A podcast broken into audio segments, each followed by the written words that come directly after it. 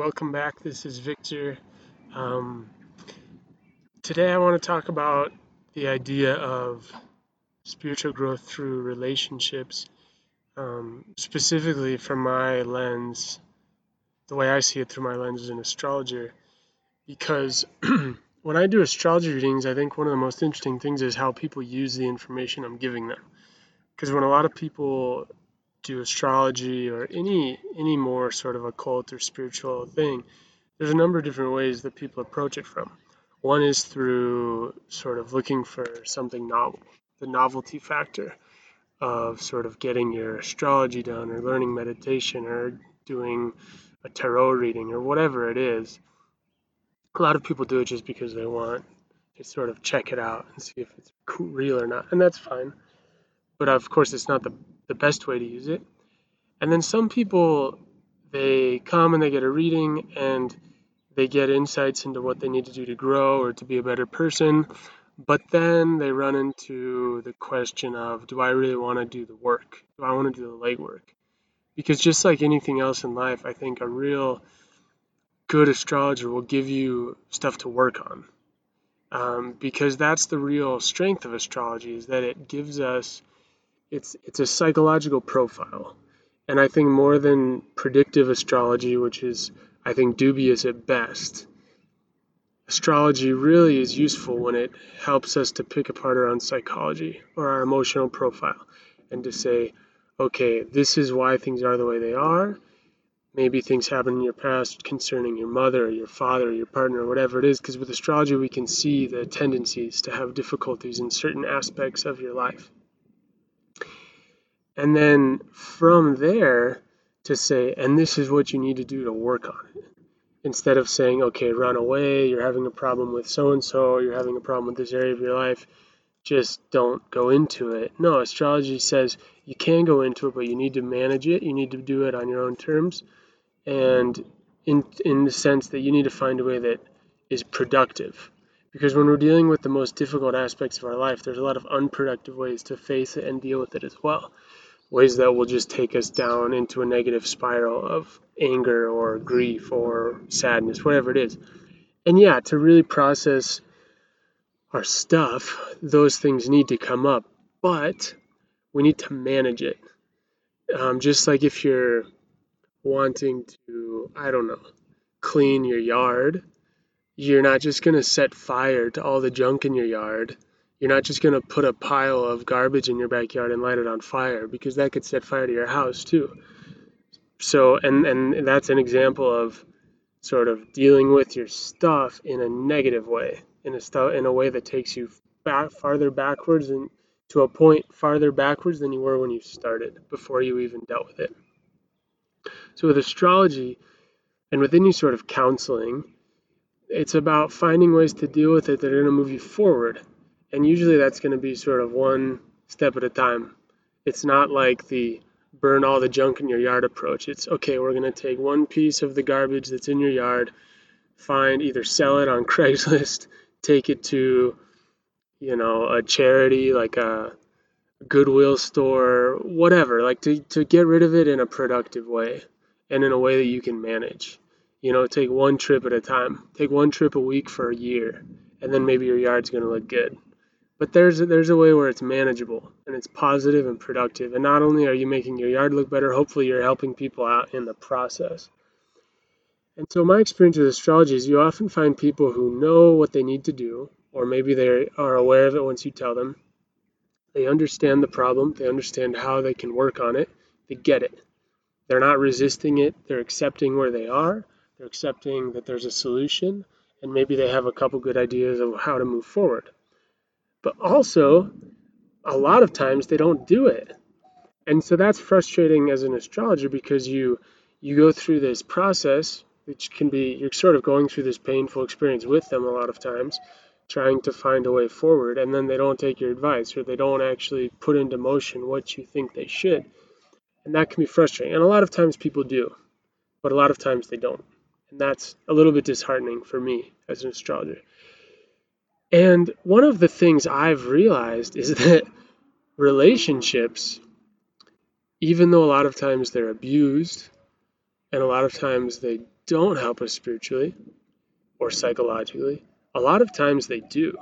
And when people, when two people in a relationship and they're both committed to working on themselves, even if it's ugly, even if it's messy, even if they're not anywhere that where they want to be, even if they're a long ways from the finish line, let's say, or they're a long ways from being somewhere where they would be happy with, like this is a successful place, this is a successful relationship. If they're willing to work on it, it's an incredible thing. And it's an incredible tool for your progress because every day when you see that person, you're forced to work on yourself if you choose to do the work. But you're always given a motivation to improve yourself because the other person triggers you.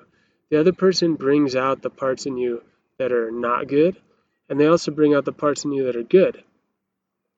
So if you're committed to working on yourself, relationships can be one of the most powerful tools to do it.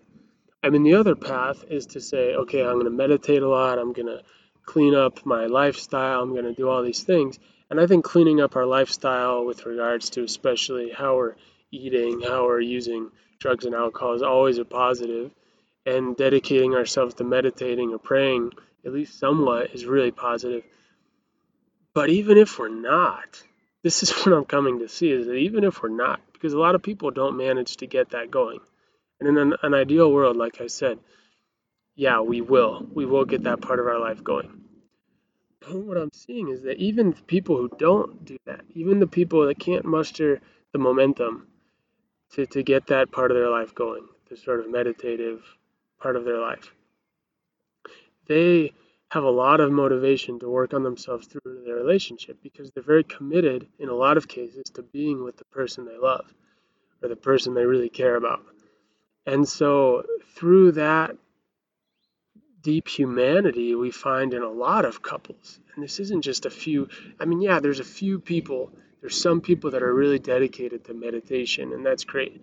And, and I'm one of them. I really believe in meditation but there's a lot more people that are committed to their partner and committed to making it work with their partner.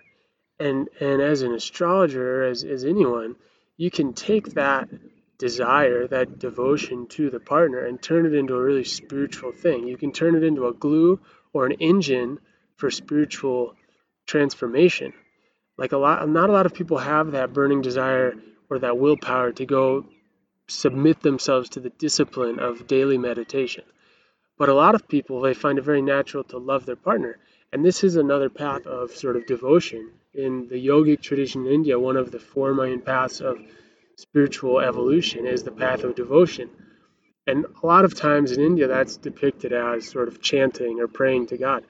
But I would also include relationships as the path of devotion or the path of love because through our love for our partner, we're motivated to be the best person we can be because we don't want to hurt them and we don't want them to hurt us. And so we also are we want to help them with their process of transformation because we want to be free of the pain that they can also cause us. So it goes both ways.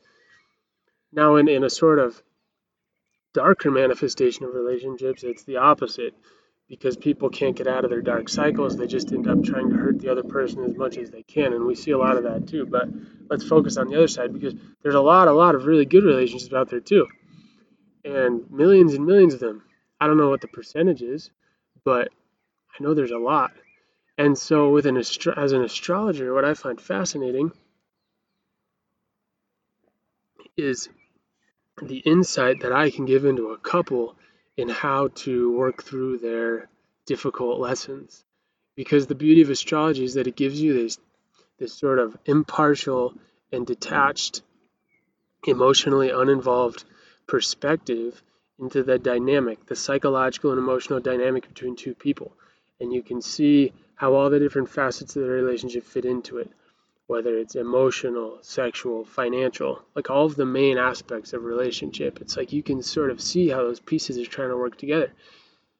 And in any relationship, there's parts of that that don't really fit perfectly. And those are the parts of us that we have to work on. And that's the, the sort of basis of a great relationship is that you can learn from the other person and that they, they push you to be better. You know, we, we it's almost like we want someone that pushes our buttons a little bit because that's how we're gonna push get pushed to be the best version of ourselves. I don't know of anyone who's with someone who doesn't push their buttons at all. I'm sure maybe it does exist in some relationships, but for the most part, we're all with someone who we really love and who we want to make it work with and who we get tested with from time to time.